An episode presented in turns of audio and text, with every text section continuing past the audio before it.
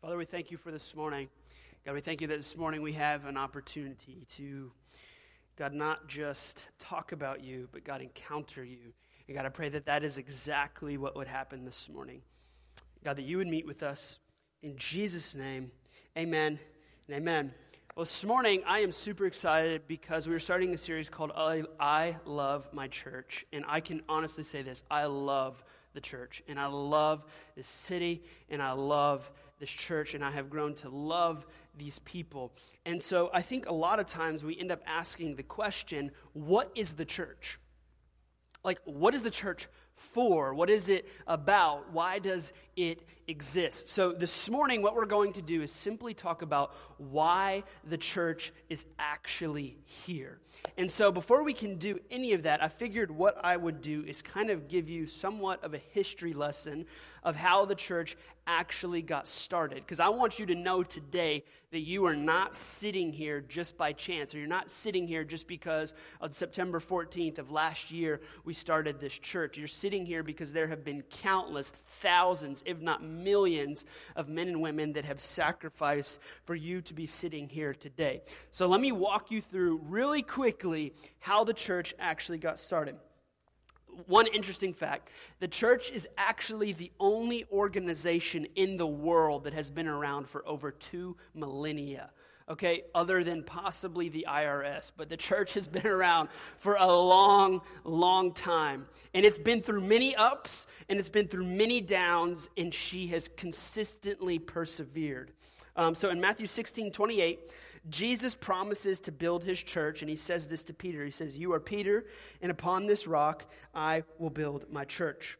The church actually began 50 days after Jesus' resurrection on AD 35.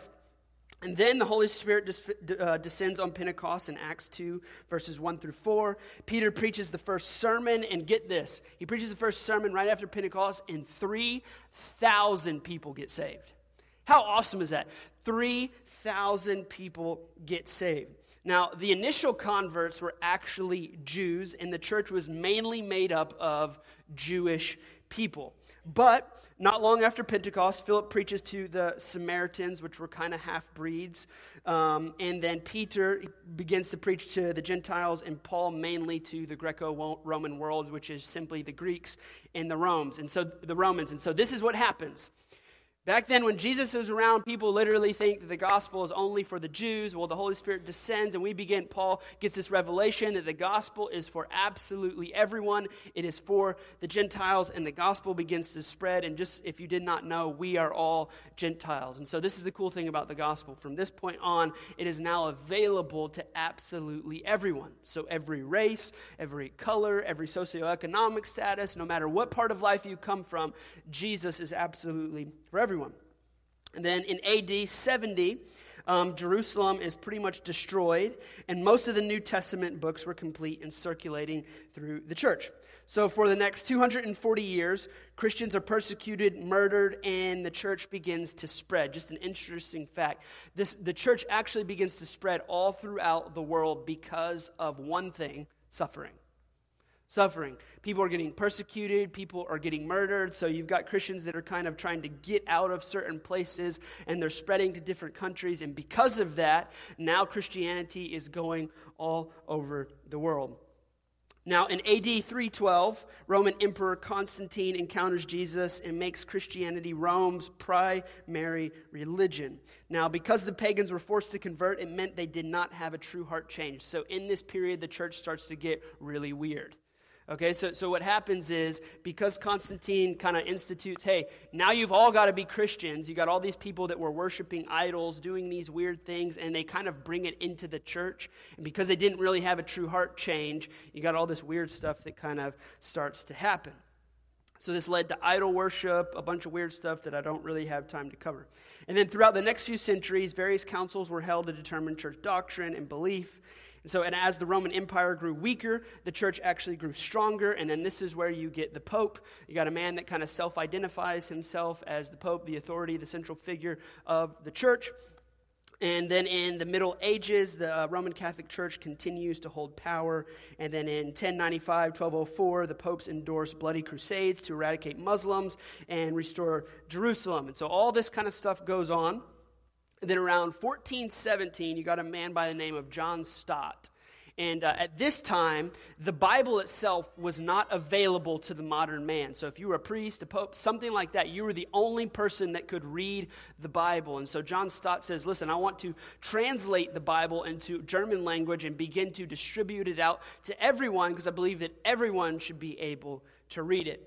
And so he actually translates quite a few Bibles. He gets quite a few copies printed. Well, the church finds out about it and says, You cannot print this for the modern man. And so they take all the Bibles that he had actually printed up, they put a drive a hole in, uh, they put a, around this stake. They light the Bibles on fire and they burn him at the stake with the Bibles that he had just translated. And right before he dies, he utters this phrase. He says, He said, 100 years from now, there's going to be a man that comes along and is going to accomplish exactly what I was trying to do.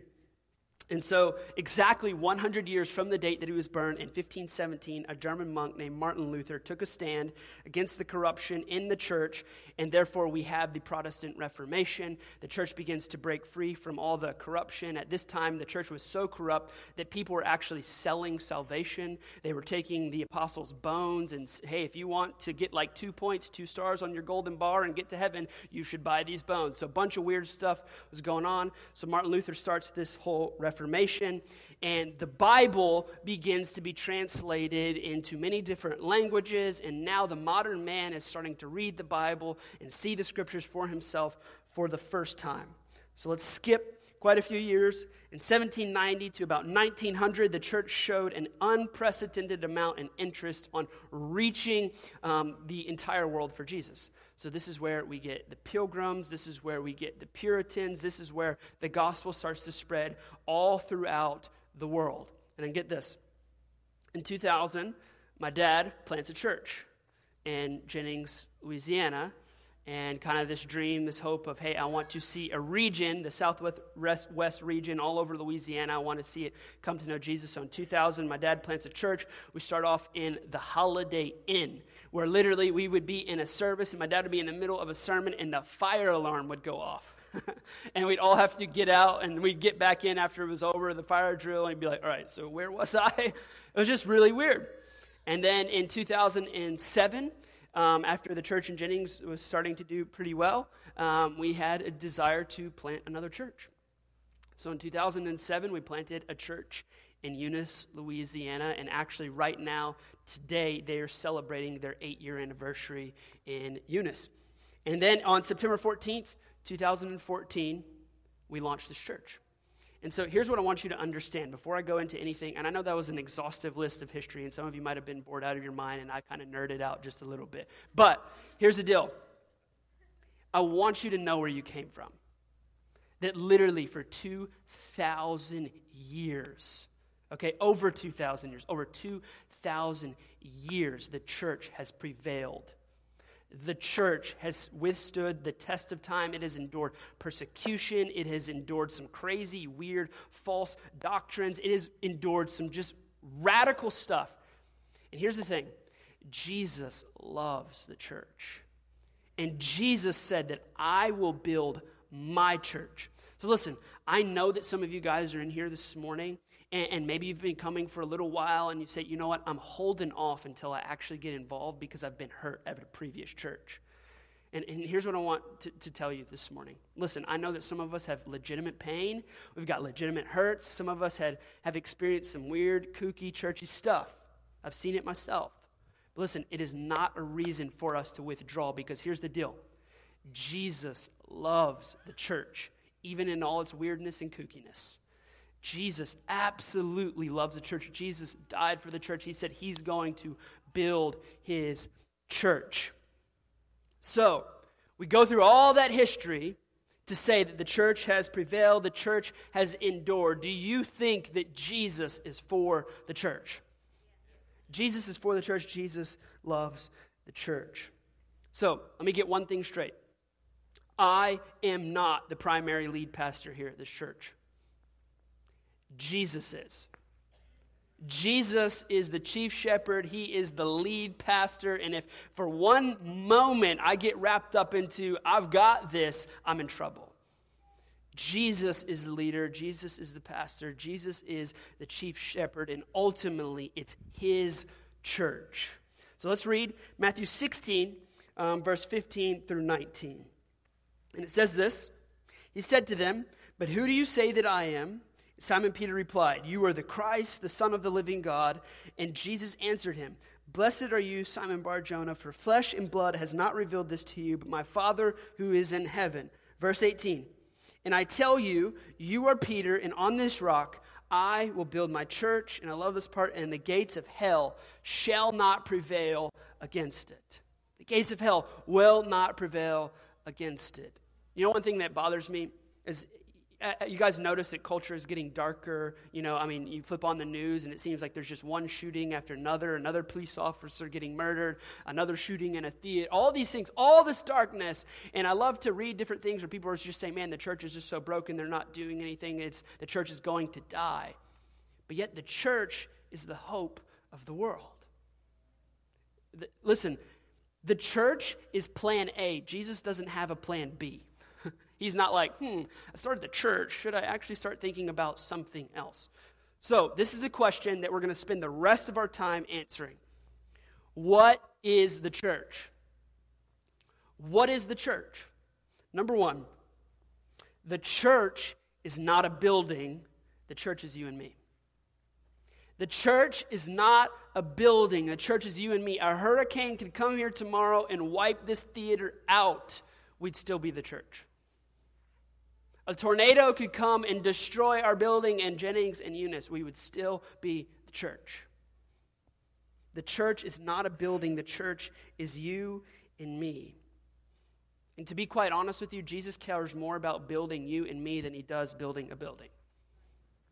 So I get this answer, I get this question all the time. When are we going to get a building? We have one. we have one. And, and, listen, in the near future, sure, are we going to, do we have plans to, to get a building and, and have our own place? Sure, yes, we do. That's not the church, though. Bricks and mortar do not make up a church. You and I, we are the church. Ultimately, Jesus did not die for a building, He died for you and me, right? So, do you agree with this statement? And I want you to think about it. Think about it for a moment. The church is the hope of the world. Do you really believe that? Do, do you really believe that the church is the hope of the world? If we're honest, I don't think most of us believe that. I don't genuinely think most of us believe the church is the hope of the world, or at least it's not the hope of our world, right? The hope of our world for most of us is our bank accounts, our finances, our looks, our relationships, our career. For most of us, the church is not the hope of the world. Most of us view church like this it's a place that we gather to see friends, to build relationships, hear a sermon, listen to some worship music, go home and eat some barbecue and watch football. That's the church, right?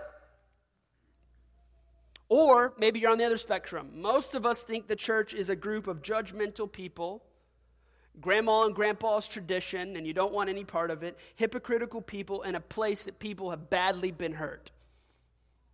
That's what most people think the church is. Most people don't view the church as the hope of the world. Now, I do not want to set you up believing that here at our Savior's Church, Crowley, that we're going to be perfect, okay? And that we're just going to be like, if, you, if you've been hurt at another church, just come to ours because we'll never hurt you. That's not what I'm saying.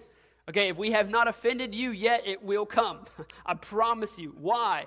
Because we're people and we make mistakes. So, this is what I would encourage you to open your heart up with this series and even this morning. Maybe you've been hurt at church. Maybe you've experienced some things that maybe just put a bad taste in your mouth about church in general. But Jesus loves his church, and Jesus has never hurt you. He's never let you down, ever. So there may be some bad experiences that you've gone through, but listen, we're banking not on people in the church, we're banking on Jesus that leads the church. Okay? So, continuing. Um, so, when I, uh, before Claire and I met, had um, a pretty serious girlfriend, okay?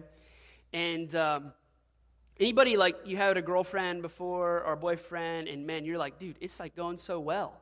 And then all of a sudden, like the next day, it's like knife in the back. Anybody know what I'm talking about? So I'm, I'm, I'm with this girl, and uh, we're eating lunch in the cafeteria. I'm eating a turkey sandwich, and uh, we're kind of sharing our turkey sandwich together.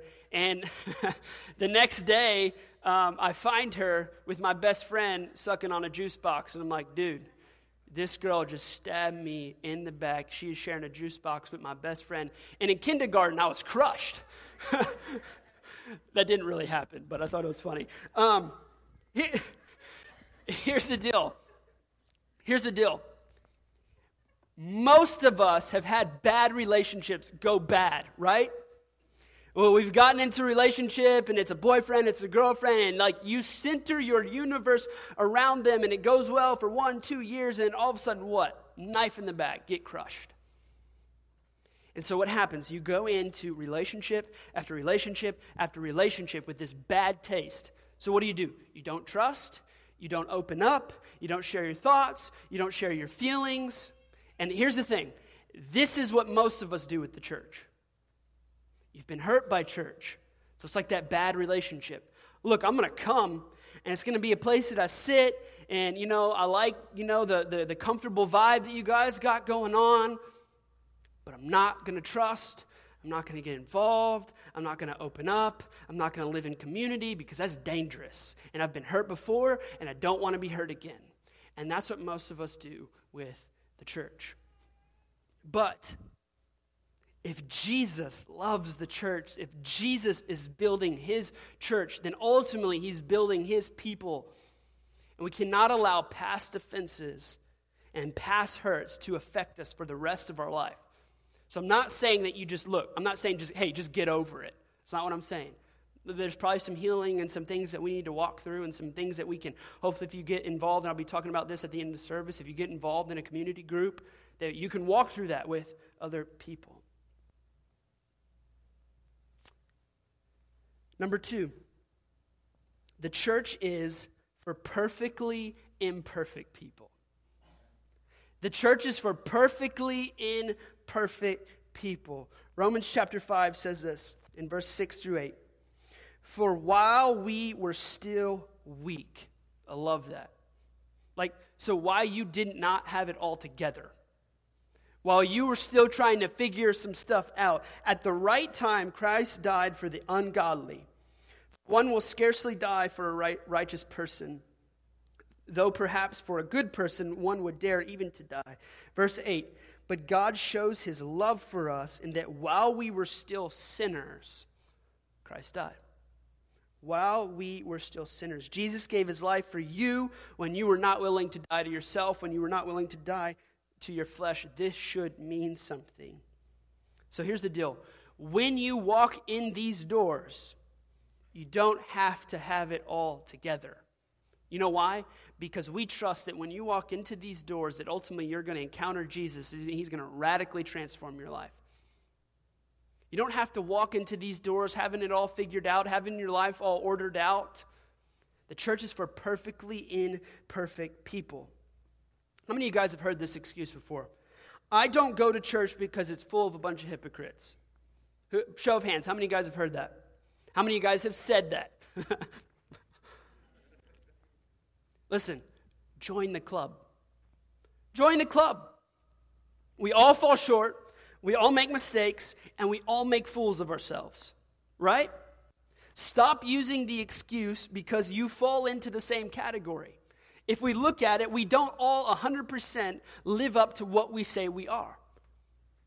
That's why Christ died for us when we were weak while we were still sinners. So you can say that the church is full of a bunch of hypocrites. Well, you can join us.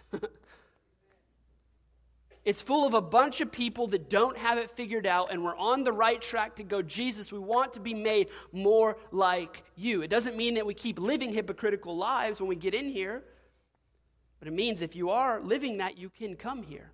You don't have to have it all figured out. I've loved this quote since the day I've heard it. Jesus loves the version of you right now, not the future version that you're convincing yourself you have to be in order for Jesus to love you. He loves you right now. Like you can walk in these doors with addiction. You can walk in these doors with a failed marriage. You can walk in these doors however your life is panning out, and Jesus wants to meet with you. Number three, the church is a place where the lost can meet Jesus and experience freedom. Church is a place where the lost can meet Jesus and experience freedom. Luke 9:10 says this, "For the Son of man has come to seek and to save that which is lost. I love that. He's seeking them out, but not only is he seeking them out, but he has every intention of saving them. So here's the deal. We don't want you to come in these doors and the sermon starts going and you feel like the warm and fuzzies. Like, ooh, man, okay, uh, this feels good. This feels right. I want to be a part of this.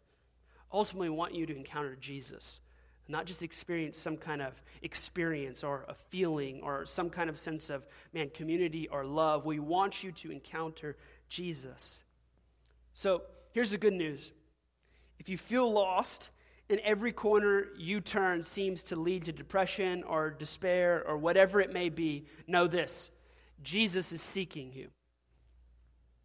According to Luke 19, Jesus is seeking you out. And even better news, Jesus is not only seeking you, he wants to save you. Jesus wants to save you. He's not only looking for you, he wants to radically transform your life. He wants to save you from the divorce. He wants to save you from hopelessness. He wants to save you from depression. He wants to save you from addiction. Jesus is not just seeking you, he wants to transform your life. That is what the church is about. Now, I want you to hear me out on this. We are willing, I am willing, to do anything outside of sin to get people in these doors. Like anything short of sin to get people in these doors so that they can know Jesus. Think about this. Just track with me for one moment. Think about this.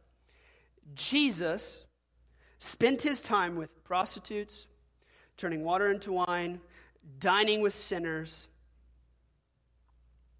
People that sometimes the church looks at and says, Why are you with those people? And what was Jesus' response? He said, Well, hold on, time out. It's not the healthy that need a doctor, it's the sick.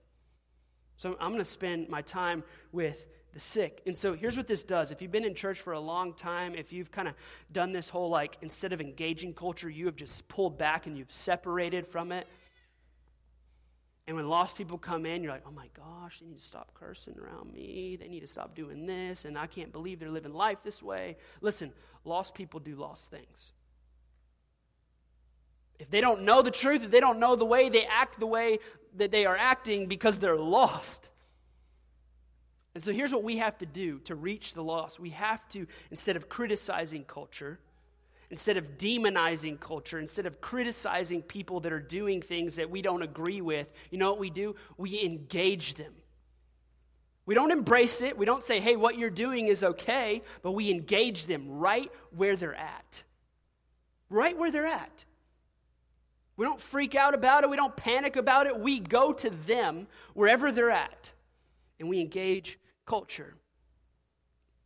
See, Jesus met people where they were. He sought them out so that he could introduce them to his saving grace. So, listen, church, I, I beg of you, when lost people come in these doors who are just lost and they don't know Jesus and they may be acting a certain way, don't criticize the behavior. Engage them. Like, pray for them like, have conversation with them. Go to them and say, Man, why is it that you feel this way? What can I do to help? Engage them where they're at. As a church, we're called to engage culture, but we're not called to embrace it. Listen, in my mind, this is how I see it. Every empty seat in this place is somebody that does not know Jesus. Every empty seat in this place is somebody that does not know Jesus. What would it look like if the church decided to be the church simply just in their neighborhood. Like maybe you have somebody right next door to you that does not know Jesus. What would it look like if simply all you had to do was bake some cookies and bring it to them and be friendly?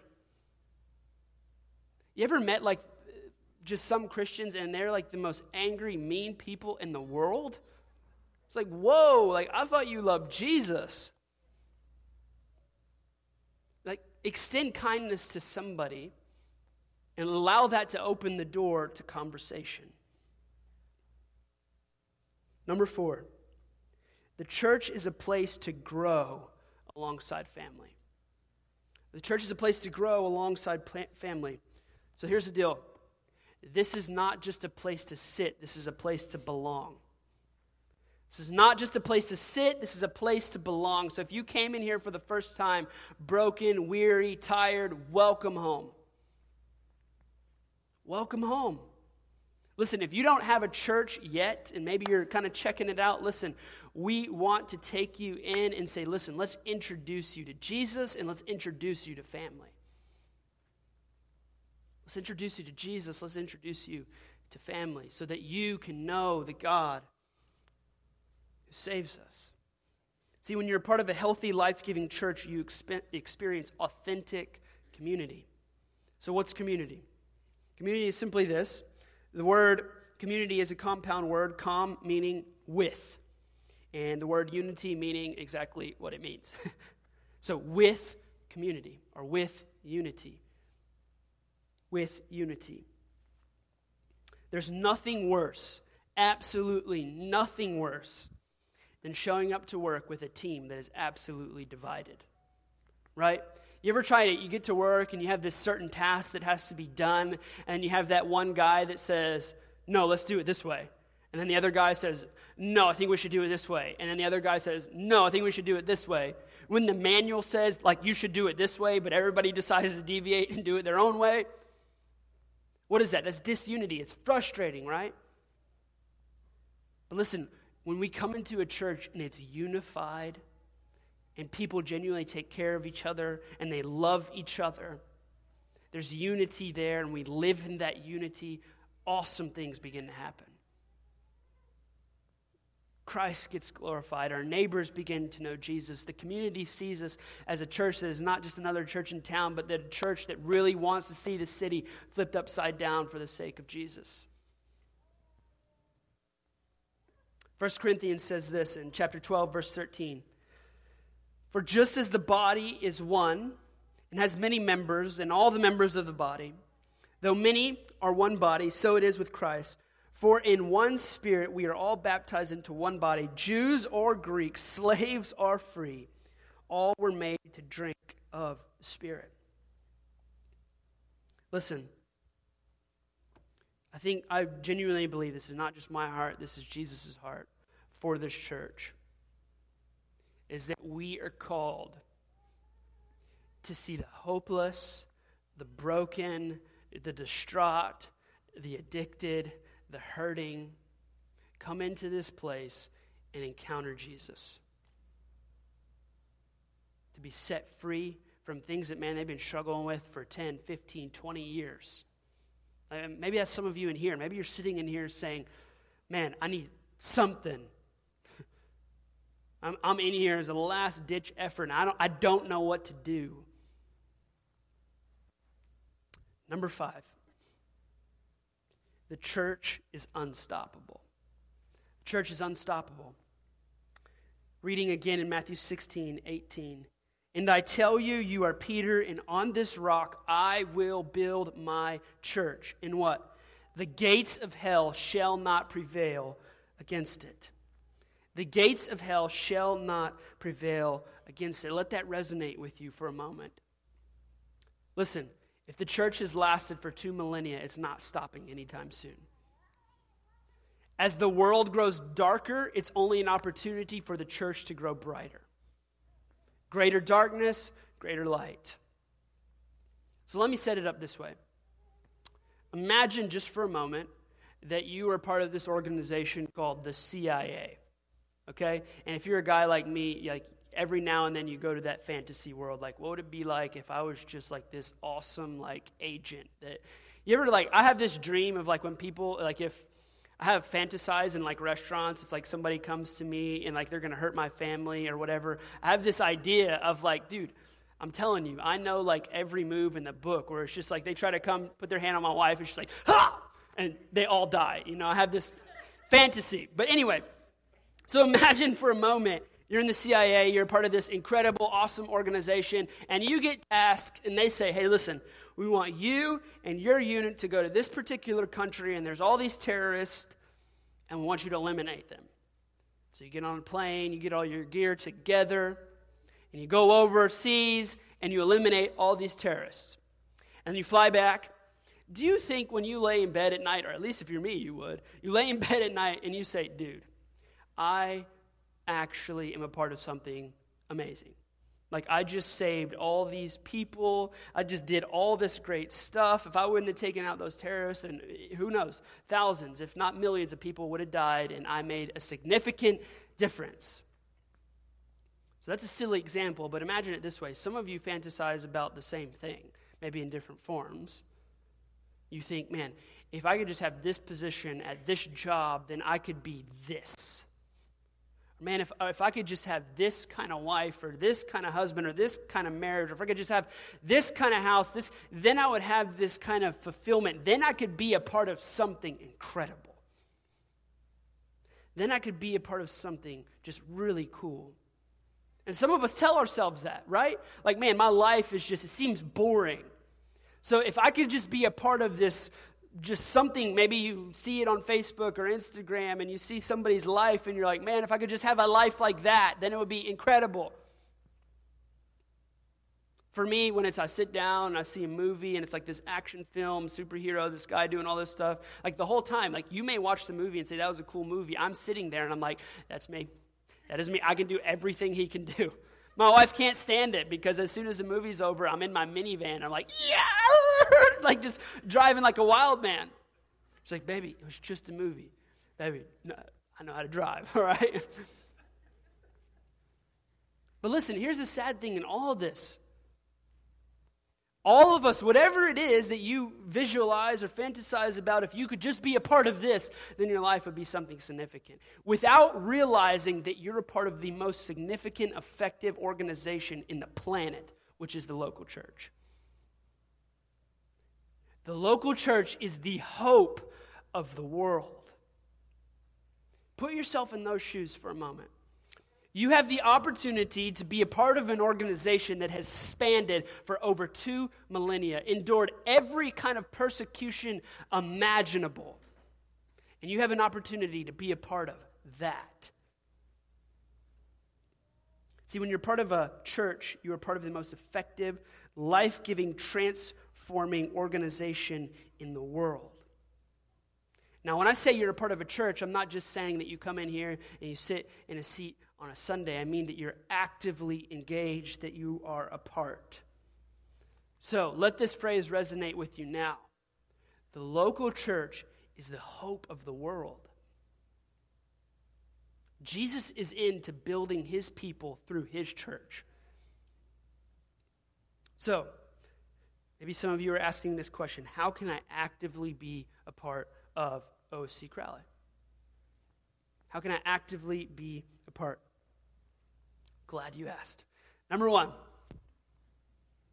go through next step, which is going to be kicking off next week at uh, right after service at Old Time Cafe. Um, it's going to be we have spots for a few more people. Um, it's going to be a packed class, um, but I strongly encourage you if you have not gone through it yet, go through it. Go through it. This is a way where you can go through, you can figure out everything that we're about, our vision, our beliefs. You can get to know all that. But not only that, you can have the opportunity to be a part of what we call a dream team, which leads me to the next step. So you go through next step, then you figure out all the different things that it takes for OC Crowley to run and to function.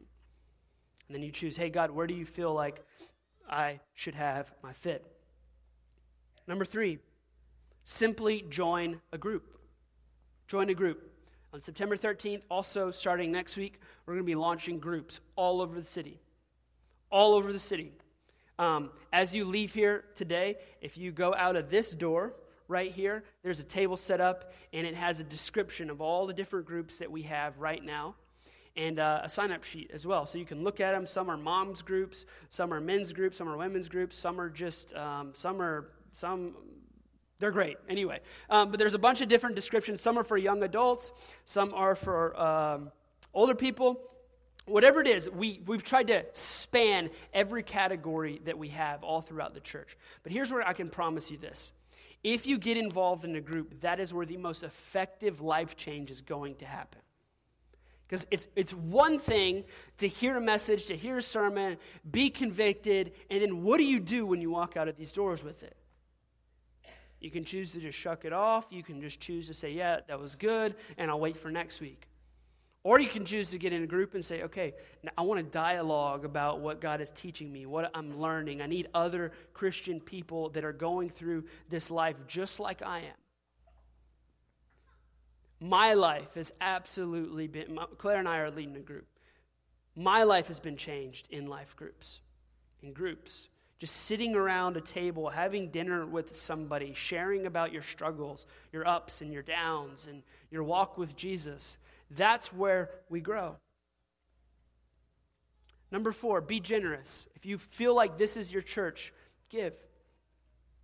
Give. Number five, pray daily for this church. Pray daily. Listen, we, our vision and our mission here is simply reaching people and building lives. And it's just what I talked about earlier that Jesus is out there, he's seeking and he's saving. That's what reaching people, building lives is all about. We want to reach them, we want to pull them in, and we want to build them up. We want to make disciples, we want to heal them, we want to get them whole, we want to get them set free. So, listen, I, I, challenge you and I encourage you. Listen, this church, I know it for a fact. This church is going to do some significant, amazing things for the kingdom of God here in this city. And listen, I want you to be a part of it. I want you to be a part of it. I want you to be a part of what God's doing here because you are the church. You are the church. So, listen, I encourage you to go home, to pray, to seek God. God, what would you have me do? What would you have me to be a part of? What would you have me do? What would you have me be a part of? Let's pray. Father, we thank you for this opportunity together.